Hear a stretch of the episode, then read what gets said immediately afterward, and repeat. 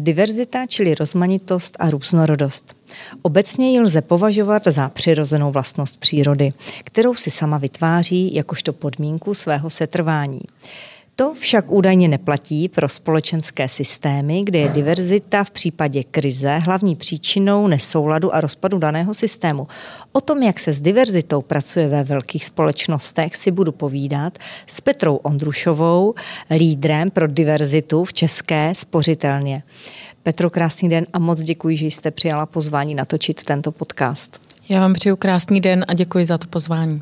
Krásný den všem, jmenuji se Kateřina Haring a v podcastech Podnikatelka vám přináším biznisové a manažerské typy, myšlenky a postřehy nejen žen podnikatelek či manažerek, ale všech těch, které vás mohou obohatit svými zkušenostmi a věřím, že vás tak mohou inspirovat ve vašem dalším směřování v kariéře, v podnikání, změně či nastartování vlastního jedinečného příběhu. Eh, Petro, zeptám se na vaše manažerské desatero, protože máte eh, výborné a dlouhodobé manažerské zkušenosti, tak eh, jestli to nevadí, můžeme jít na to? Určitě můžeme.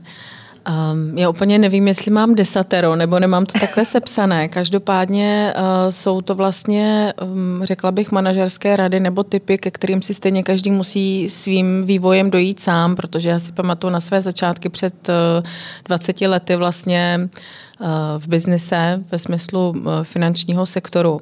A tam člověk pochopitelně absolvuje různá manažerská školení, kde je mm, typů a rad spoustu.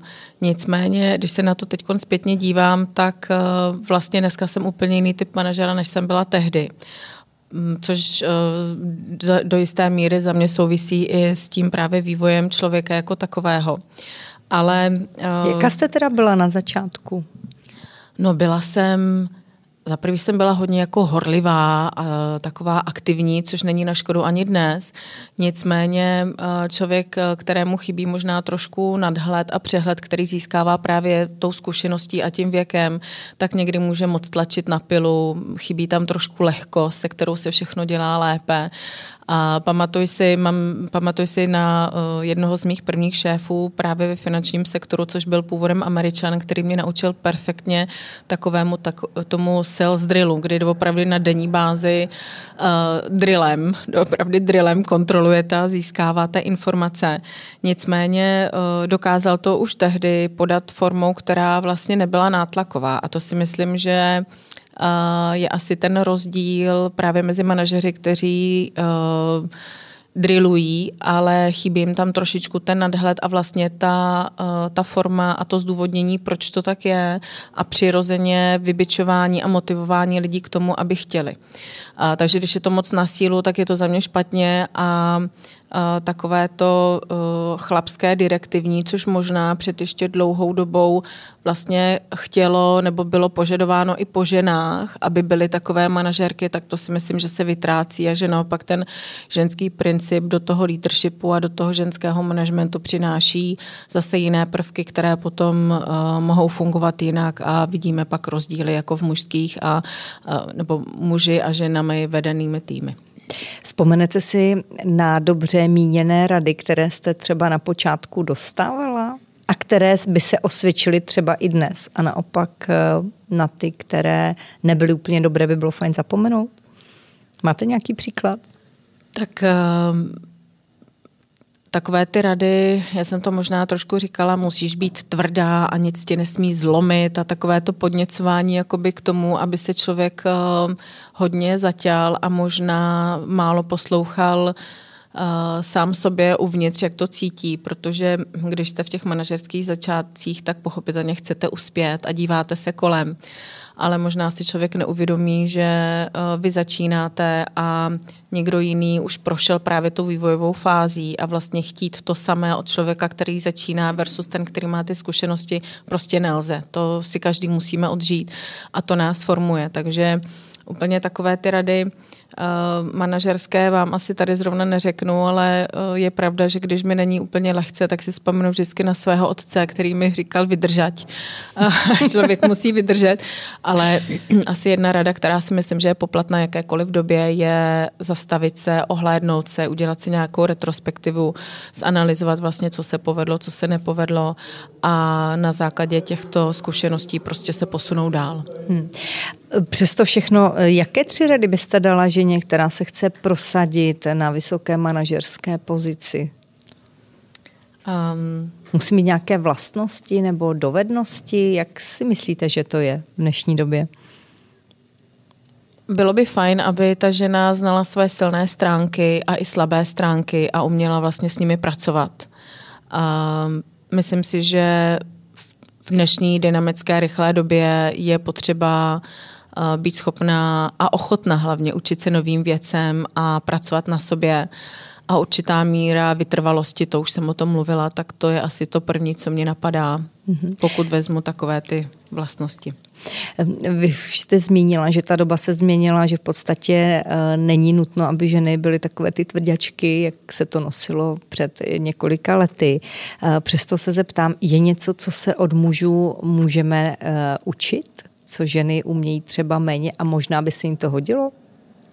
při tom prosazování se? No, uh, myslím si, že většina žen nebo uh, vlastně, když, když se podíváte na ty manažerky, jak fungují, tak eh, dnes, kolem nás je spousta role modelingu ve smyslu uh, top manažerek ženského pohlaví. Doopravdy ty ženy už se začínají prosazovat, nicméně pořád jich je méně než mužů a do jisté míry to souvisí pochopitelně se sebevědomím, která ta žena má vůbec to, aby se přihlásila nebo hlásila tady na ty velké manažerské posty, nebo ta kariéra nabrala tento směr. Muži jsou uh, více sebevědomí, jsou uh, přímější, možná jdou rychleji za tím cílem. Žena má tendenci se podceňovat a vlastně, když vidíte vypsanou nějakou pozici, kde jsou nějaké předpoklady vypsané, které by měl ten kandidát splňovat, tak žena uh, v podstatě bych chtěla mít očkrtnuto, že splňuje všechno a teprve potom se cítí komfortně na to, aby se do toho výběrového přihlá- eh, řízení přihlásila. to muži, ty dojdou, ať už je to třetina nebo polovina těch požadavků, které mají odfajfkováno a řeknou super, zbytek dám, tak vlastně v tom je asi ten rozdíl, že prostě uh, ten apetit k tomu je jiný, uh, ten vlastně to nastavení uh, toho, co zvládnu nebo ne, je také jiné a proto si myslím, že ženy by se mohly učit a asi tomu, aby nešli tak do detailu úplně na začátku, aby se nepodceňovali, aby si dokázali sami sebe představit v těch pozicích a přemýšleli o tom, jak to udělat a ne, co aktuálně splňuju, ale spíš se zamysleli nad tím, kde případně je ta moje rezerva a byla si toho vědomá, protože ta vědomá práce vlastně s tímto, to se vracím k tomu, znát ty svoje silné stránky a slabé, ale zároveň vědět, jak na sobě pracovat, kdo mi může pomoci a uh, vlastně ne, nedávat si sama sobě ty bariéry do hlavy. Takže sebedůvěra stále stejné téma v podstatě. Slychám ho častokrát. Myslíte si, že děláme nějaké chyby v té kariéře, kromě teda té sebedůvěry? Jsou tam nějaké třeba momenty, které jste navnímala, eh, že se třeba opakují častěji? Tak může být, že eh, ono to souvisí jakoby s tou důvěrou, ale zároveň i s tím, eh, jak se ženy podceňují nebo nepodceňují, jestli vůbec využívají příležitosti. Pochopitelně žena těch rolí má několik, pokud má i děti a vlastně vytváří zázemí eh, pro rodinu a podobně, tak eh, ty bariéry si může, jak říkám, stavět sama. Jestli chyby v kariéře nebo ne, to úplně, to je velmi individuální. Myslím si, že Uh, alespoň ta zkušenost moje je dělat věci srdcem, dělat věci, které vás baví, protože potom za mě vám to dává sílu zvládnout možná více, než si dovedete představit. A um, každý asi máme svoje um, dejme tomu pády nebo úkroky v kariéře, eh, které nás ale zároveň posílily, protože eh, já věřím tomu, že ta cesta ne vždycky jakoby přímá, byť se to může zdát, ale když se podíváte na jakéhokoliv vysoce postaveného manažera nebo manažerku, tak uh, pevně věřím a vidíte, že ta cesta prostě není vždycky přímá a jakoby rovná, že tam nejsou žádné kličky nebo úkroky, protože aby člověk uspěl na těch velkých manažerských pozicích, tak za mě musí mít přehled, nadhled, který získáváte zkušeností a těmi věcmi, které prožíváte a zažíváte. A pokud to máte nalajnované dopředu, tak ano, jsou tací, kteří jdou tvrdě za svým, ale potom, když se podívají za sebe, tak já nevím, jestli tam leží uh, jako ti pomlácení okolo, když to tak řeknu, nebo jestli tam je vždycky úsměv na tváři lidí, kteří vás na tom doprovázejí a Eh, pro mě osobně je třeba eh, to vědomí, že dělám práci, která dává smysl a pro kterou jsou třeba nadšení i lidi okolo mě, tak eh, to mě dává ten pocit uspokojení. Vzpomenete si třeba na nějaký svůj krok, který jste si pak řekla, jo, tohle jsem třeba dělat nemusela, nebo mohla jsem to přijmout, nemusela jsem to přijmout, který jste mm, jakoby vnímala jako nějakou tu chybu v tom kariérním růstu, ale e, při tom pohledu zpátky to v podstatě chyba nebyla. Máte něco takového? Jak, jak mluvíte o tom, že vlastně ty cestičky nejsou úplně přímé, ale že jsou klikaté? Um, já jsem ve své kariéře přijímala různé výzvy a bylo to přesně ten moment, kdy si říkáte, tak jdu do toho, nejdu do toho kolikrát eh, jako asi není nic, čeho bych litovala. Naopak si myslím, že retrospektivně vím, že jsem třeba nebyla na některé pozice stoprocentně připravená, ale měla jsem tu odvahu do toho jít. A to je právě potom ten posun, který uděláte, protože najednou eh, já vlastně říkám to, že když dáte člověku šanci, tak ono roztáhne křídla. To je eh, vlastně takové, to jak já jsem vždycky pracovala se svými týmy, se svými manažery a dávat příležitosti talentům je za mě nejlepší věc, kterou můžete dělat i v, z pohledu právě třeba té diverzity v týmu, ale i v té kariéře, protože člověk se nejvíce učí tím, když je vystavený té dané situaci. Já jsem na začátku zmiňovala ta různá manažerská školení což, jsou, což je jako super. Máme spoustu skvělých knih na trhu o leadershipu, manažerských dovednostech, ale stejně nejcennější je vždycky to, co si člověk prožije. To znáte sama. Co nezažijete, hmm. tak tomu stejně nevěříte. A uh, já nelituju vlastně ničeho, co jsem v té své kariéře udělala, protože i když třeba něco nedopadlo v ten daný moment, tak vím, že je důležité se vlastně zvednout a pokračovat dál.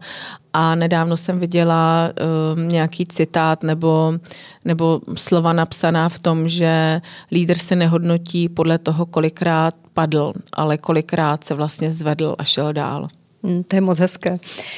Work-life balance je takovým tématem, které se eh, dnes vlastně mm, skloňuje snad ve všech, řekněme, lifestyleových i ekonomických časopisech. Máte na něj nějaký svůj vlastní recept? Svůj vlastní recept. No, snažím se o to každým dnem, tak jako každá žena. Já jsem maminka dvou malých dětí a partner má ještě dvě dcery z předchozího manželství, takže u nás je občas velmi veselo ale myslím si, že tohle je velmi individuální.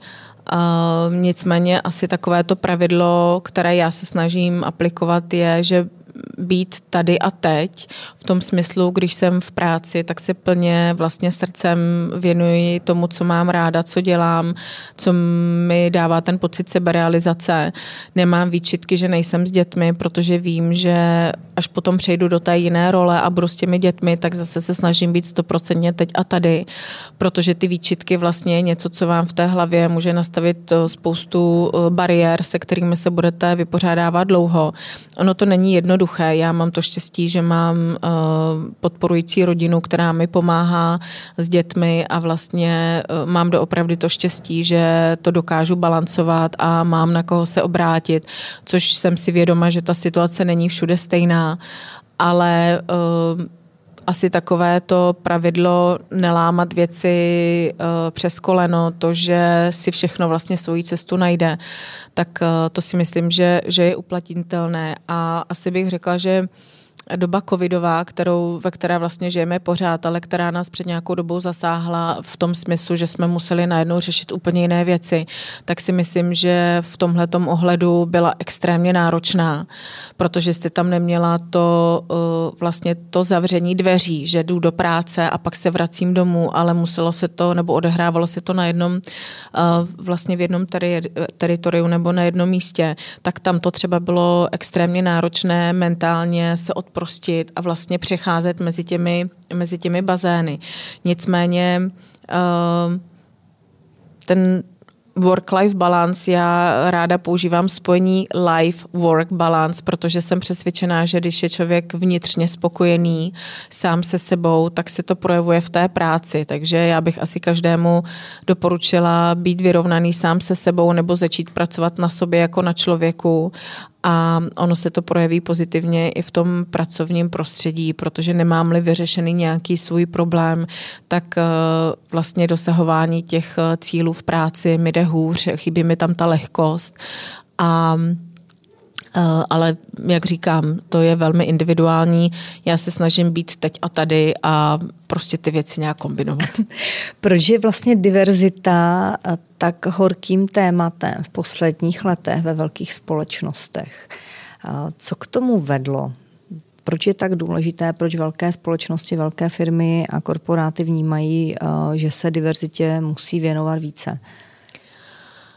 Tak já myslím, že ta diverzita tady s náma vždycky byla. Vy jste o tom mluvila na začátku, jen poslední dobou uh, může být více akcentována a já jsem ale přesvědčená, že diverzita není jenom trend, ale že to je opravdu něco, čemu se věnovat musíme a uh, jsem velmi ráda, že spousta uh, společností se tady tomu tématu začala věnovat víc, protože Myslím si, že ta doba, ve které žijeme, ukazuje, že eh, potřebujeme být flexibilní a adaptabilní a ono pochopitelně máte-li um, jako homogenní celek, ve kterém ta diverzita není, tak eh, se tam hůře popasováváte se situacemi, do kterých se dostáváte, protože ta rozmanitost, různorodost je doopravdy respekt k jedinečnosti každého.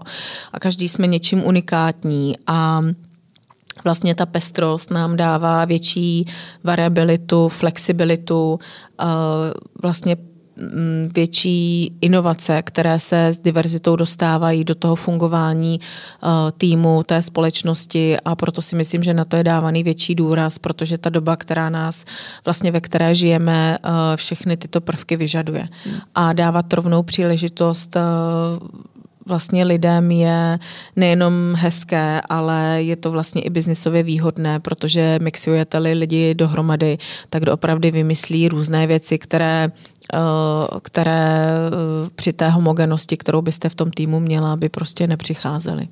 Jak jsme na tom podle vás eh, v České republice, v té diverzitě? No, um, asi záleží, jakým úhledem se na to budeme dívat, protože diverzita doopravdy um, je velmi široký pojem. Je to ta rozmanitost věková, uh, pohlaví, pochopitelně nějaké kulturní zázemí, kognitivní diverzita, která řeší to, že každý přistupujeme k řešení problému, k situaci jinak. Um, je strašně dobře, že se tím zabýváme. Za mě je důležitá asi vědomá práce s tou diverzitou, protože někdo může říct, no ale my jsme eh, diverzifikovaný tým a všechno funguje. Otázkou je, zda se to děje tak nějak jako samovolně, anebo jestli to je řízené, protože v tom si myslím, že je velký rozdíl. Česká republika obecně uh, nepatří k těm jakoby špičkám v diverzitě uh, v tom smyslu, že třeba zastoupení žen ve vysokých manažerských pozicích uh, není moc vysoké ve srovnání s ostatními zeměmi. Um, třeba mateřské, které jsou velmi dlouhé v, v České republice, ovlivňují přesně kariéru spousty žen, uh, což souvisí i s, legi, s legislativou, kterou v České republice máme, ať už se to týká uh, vlastně sociálních zařízení ve smyslu jeslí, mateřských školek, ať se to týká sociálního podnikání, právě angažovanosti firm v sociálním podnikání. Takže eh, těch věcí, na kterých by se mohlo pracovat, je hodně. Dobré je, že když se podíváte na průzkumy, eh, ať už dělané v České republice nebo světové, tak vlastně velké procento lidí chce řešit tu diverzitu, tu různorodost, tu rozmanitost. Je to přes 80%. a což je fajn, že vlastně lidé jsou uh, ochotní akceptovat ty různorodosti a vlastně vytváření toho inkluzivního prostředí, kdy každý může uh, pracovat s tou svojí identitou a nemusí nějakým způsobem skrývat, je vlastně to v pořádku, protože um, když si vezmete nějakou typologii lidí a někdo jsme flegmatik, někdo jsme extrovert, prostě ať už si vezmete jakoukoliv typologii nebo podle živlů, tak někdo může mít obavy se projevovat nějak, protože ten jiný je větší uh, hvězda, je víc slyšet, vlastně není takový uh, tichý a, a podobně. Mm-hmm. Prostě každý máme, uh, jako v to v těch lidech evokuje buď strach z toho, že chci být stejný jako někdo jiný a potlačuju sám sebe, protože mám pocit, že v nějakém prostředí je fajn vypadat nějak. A ta inkluze je vlastně o tom, že přijímáme každého, ta diverzita o tom, že naopak ti lidi, kteří jsou různorodí, tak mohou vytvářet tu větší přidanou hodnotu a posouvá to biznis dál. Je, když se podívám... Se, pardon, myslíte si, že se umíme respektovat v té různorodosti? Dovedeme to chápat? Jsme tomu otevření? Nemáme tendenci občas se strkat do těch škatulek, že je to pro nás snažší? Určitě to je snažší a když to vezmu z pohledu manažerského, tak uh, přirozeně každý člověk si k sobě uh, chce vybírat lidi nebo vybírá lidi, se, kterým, se kterými se mu dobře komunikuje, kteří jsou svým způsobem velmi stejní nebo podobní, protože mě tam vlastně nečeká překvapení, ale správné to není. Myslím si, že uh, ta otevřenost se zvětšuje ve smyslu otevřenost vůči té diverzitě. A zase se vracím k té vědomé práci, ať už se sam, sama se sebou, anebo s jednotlivými členy toho týmu a vracím se znova k tomu, znát vlastně svoje vášně a talenty mi umožňuje růst jako člověku. A když jako manažer znám talenty vášně, což znamená silné stránky svých lidí ve svém týmu, tak eh, ten tým můžu daleko efektivněji a produktivněji poskládat, když dám různé lidi k sobě, protože každý má tu svoji přidanou hodnotu někde jinde. A já jako manažerka jsem s tou diverzitou velmi intenzivně pracovala v tom smyslu, doopravdy uh, aplikace do toho každodenního fungování a ukazování té přidané hodnoty jednotlivých členů týmu, protože když se podívám zase na statistiky, tak diversifikovaný tým, uh, jeho produktivita se zvyšuje o 35%, pokud je diversifikovaný.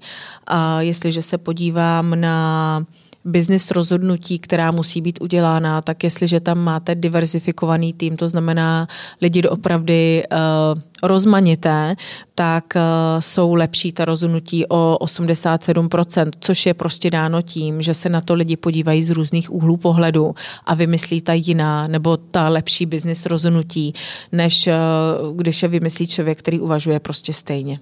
Ale narážíme opět na tu akceptaci okolí a mě samotné eh, a naopak. Eh, jak si s tím, jak na to vlastně, co ten člověk musí sám u sebe udělat a změnit, aby dovedl akceptovat tu různost u těch ostatních lidí?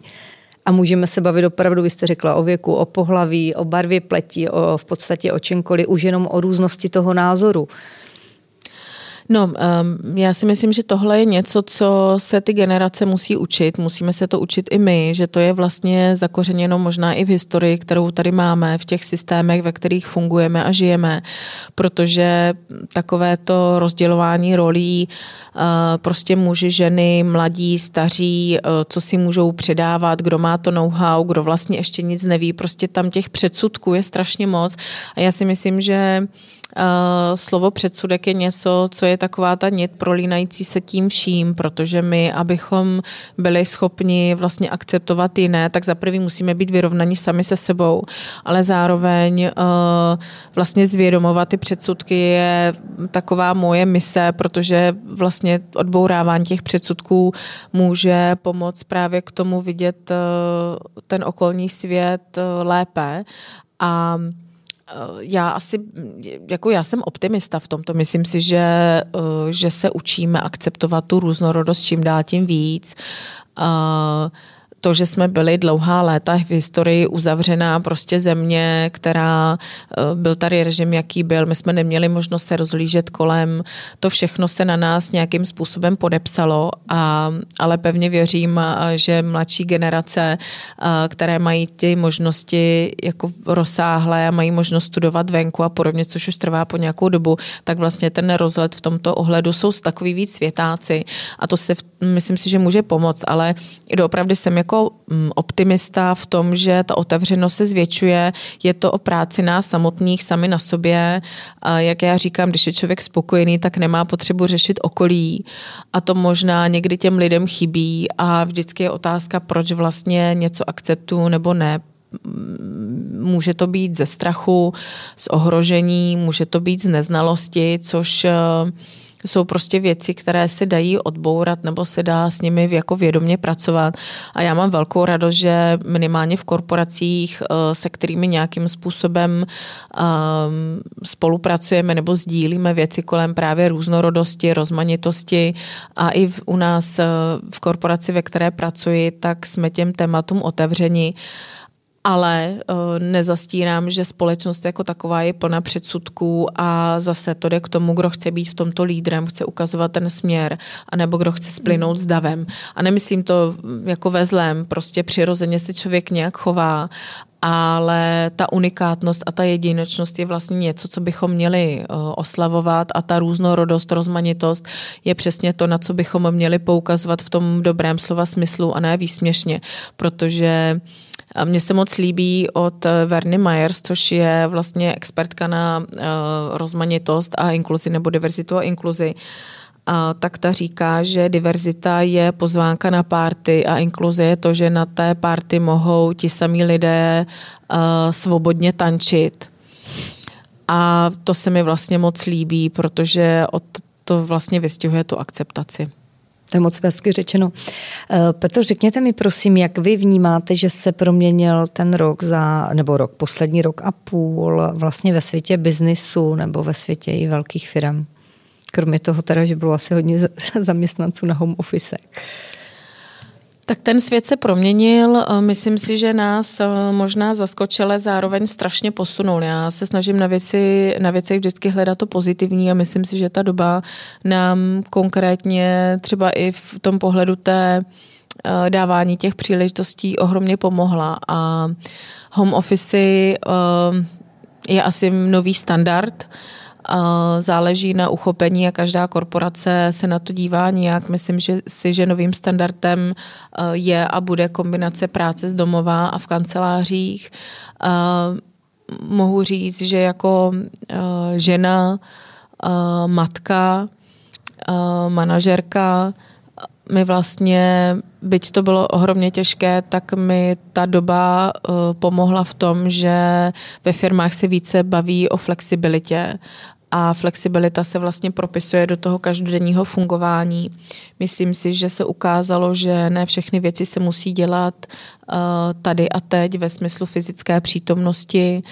Uh, vlastně ten work-life balance, o kterém jsme tady mluvili, tak ten den se nezměnil, ten má pořád 24 hodin a má ho dneska, měl ho v covidu a bude ho mít do budoucna, ale vlastně to rozvržení toho, kdy se čemu věnuji, se možná v té době změnilo, ale ukázalo to, že se to zvládnout dá a já nemám pocit, že by firmy když budu mluvit e, třeba o e, české spořitelně, takže bychom nějak zaostali v produktivitě nebo že by se něco vlastně zastavilo. Naopak, my jsme museli napnout cíly a velký dík do opravdu patří speciálně kolegyním a kolegům, kteří byli v té první linii, kteří byli na pobočkách, kteří byli vlastně pro klienty a i v té těžké době, kdy ten strach byl největší, vlastně co všechno to způsobí, co co bude, každý se bál toho, co přijde.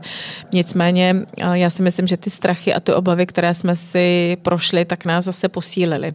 A z pohledu té různorodosti, které se aktuálně věnuju, tak ta doba ukázala, dala příležitost větší flexibilitě, což dneska bude standardem, možná ukázala i zákonodárcům, že je potřeba některé věci změnit. Um, což, což prostě je pozitivní a to se snažím hledat. Takže k té vaší otázce, ta doba se změnila. Myslím si, že nikdy nemůžeme počítat s tím, že věci budou stejné, jako byly předtím, ale myslím si, že je potřeba na tom hledat to pozitivní a z technologického pohledu se všechno urychlilo to, co jsme si nedovedli představit, dneska funguje. To, že spousta věcí jde dělat na dálku a vlastně stejně kvalitně a stejně bezpečně, je vlastně něco, co ten svět strašně moc posouvá. A je asi třeba uvědomit si eh, a možná přehodnotit eh, tu flexibilitu a adaptabilitu, která do nějaké míry byla, tak jestli to není vlastně to klíčové, co nás v následujících chvílích jako čeká a to, na co bychom se měli zaměřit, protože já znám spoustu lidí ve svém okolí, kteří přiznávají, že kdyby nebyl covid, tak by se vlastně neposunuli tak moc, jako se posunuli hmm. díky té době, hmm. protože museli přijít s inovacemi, museli přijít s novými řešeními situací, ve kterých se ocitli a to by vlastně díky té uh, vyhrocené situaci, pokud to nazvu takhle, nenastalo. Hmm. Takže to je vlastně ta pozitivní retrospektiva. Myslíte si, že ta větší flexibilita ve firmách, ať už je to díky těm home officeům, nahraje tomu, aby třeba i pro ženy bylo více zkrácených či polovičních úvazků a to jim umožňovalo dříve se vracet pro ty, které chtějí po té mateřské třeba? Tohle je věc, kterou bych si moc přála, protože ta doba vlastně ukázala, že uh, doopravdy um, ta flexibilita má svoje místo a že ty věci jde dělat z domova. A pokud se bavím o tématu nebo na téma návratu matek, tak to je vlastně jedna z klíčových oblastí, kterou já se snažím řešit v rámci České spořitelny, aby se nám maminky vracely a abychom jim právě byli schopni nabízet ty zkrácené úvazky, protože eh, vlastně za mě je důležité, aby ta žena, pokud chce nadále pracovat, aby udržovala kontakt s firmou a na to ten zkrácený úvazek eh, je vlastně ideální. A eh, vrácení se z rodičovské dovolené na zkrácený úvazek dává možnost té ženě kombinovat vlastně tu, tu práci, kde se sebe realizuje s tím eh, rodinným životem a péčí o děti, což se zase vracíme k tomu work-life balancu. Tady je ale potřeba říct, že bohužel ten zaběhnutý systém, který tady je, tak matky jsou vlastně na mateřských eh, relativně dlouho a žádná země v okolí, kromě možná Slovenska a, a Maďarska, tak uh, nikdo nemá tak dlouhou rodičovskou dovolenou, jako ji máme my. Uh, kam se podíváte všude okolo, tak prostě je tři, maximálně šest měsíců a potom se ty ženy vrací do práce. Uh, ale je to podmíněno pochopitelně tím, že mají kam dát dítě. To znamená, že jsou jesle, že jsou mateřské školky, že je dostatek takovýchto zařízení, kam uh, ty svoje potomky můžeme dát a věnovat se té práci. Nutno říct, že v těchto zemích je velké procento žen, které právě pracují na zkrácený úvazek, protože jim to zaměstnavatel umožňuje. Takže já bych si hrozně přála, abychom se z té doby poučili, protože nám ukázala, že ženy mohou být uh, přidanou hodnotou, být produktivní a efektivní i když pracují na zkrácenou dobu. A naopak moje zkušenost je taková, že když dáte příležitost ženě vrátit se, tak prostě ta žena nemá čas ztrácet čas, takže je velmi efektivní a vlastně v omezeném časovém prostoru hmm. odvede práci a zároveň je vděčná za to, že může pracovat, takže v mnohých příkladech a studiích se ukazuje, že ty ženy jsou ochotní vlastně dělat nad rámec svých povinností, protože to uspokojení přichází a myslím si, že to je to důležité. Petro, máte nějaký nakopávací moto nebo citát, který vám pomáhá v těžkých chvílích? Um, já už jsem tady možná jednou řekla, co tě nezabije, to, je po, to tě posílí. To si myslím, že jako na to já si vždycky vzpomenu, když už uh, mi jako není do skoku a když už je, uh, je to na takové hraně. Pak je tady můj otec, jak jsem říkala, který vždycky říkal vydržet, tak na něho vzpomínám velmi, protože to byl... Um, to byl můj velký parťák v diskuzích a v těžkých chvílích. Krásné poselství na závěr. Moc krát ještě jednou děkuji, že jste přišla. Přeji vám jen to dobré a nejlepší, pevné zdraví, spoustu pracovních i osobních úspěchů a budu se těšit někdy příště. Ještě jednou děkuji za pozvání a přeji krásný den. thank you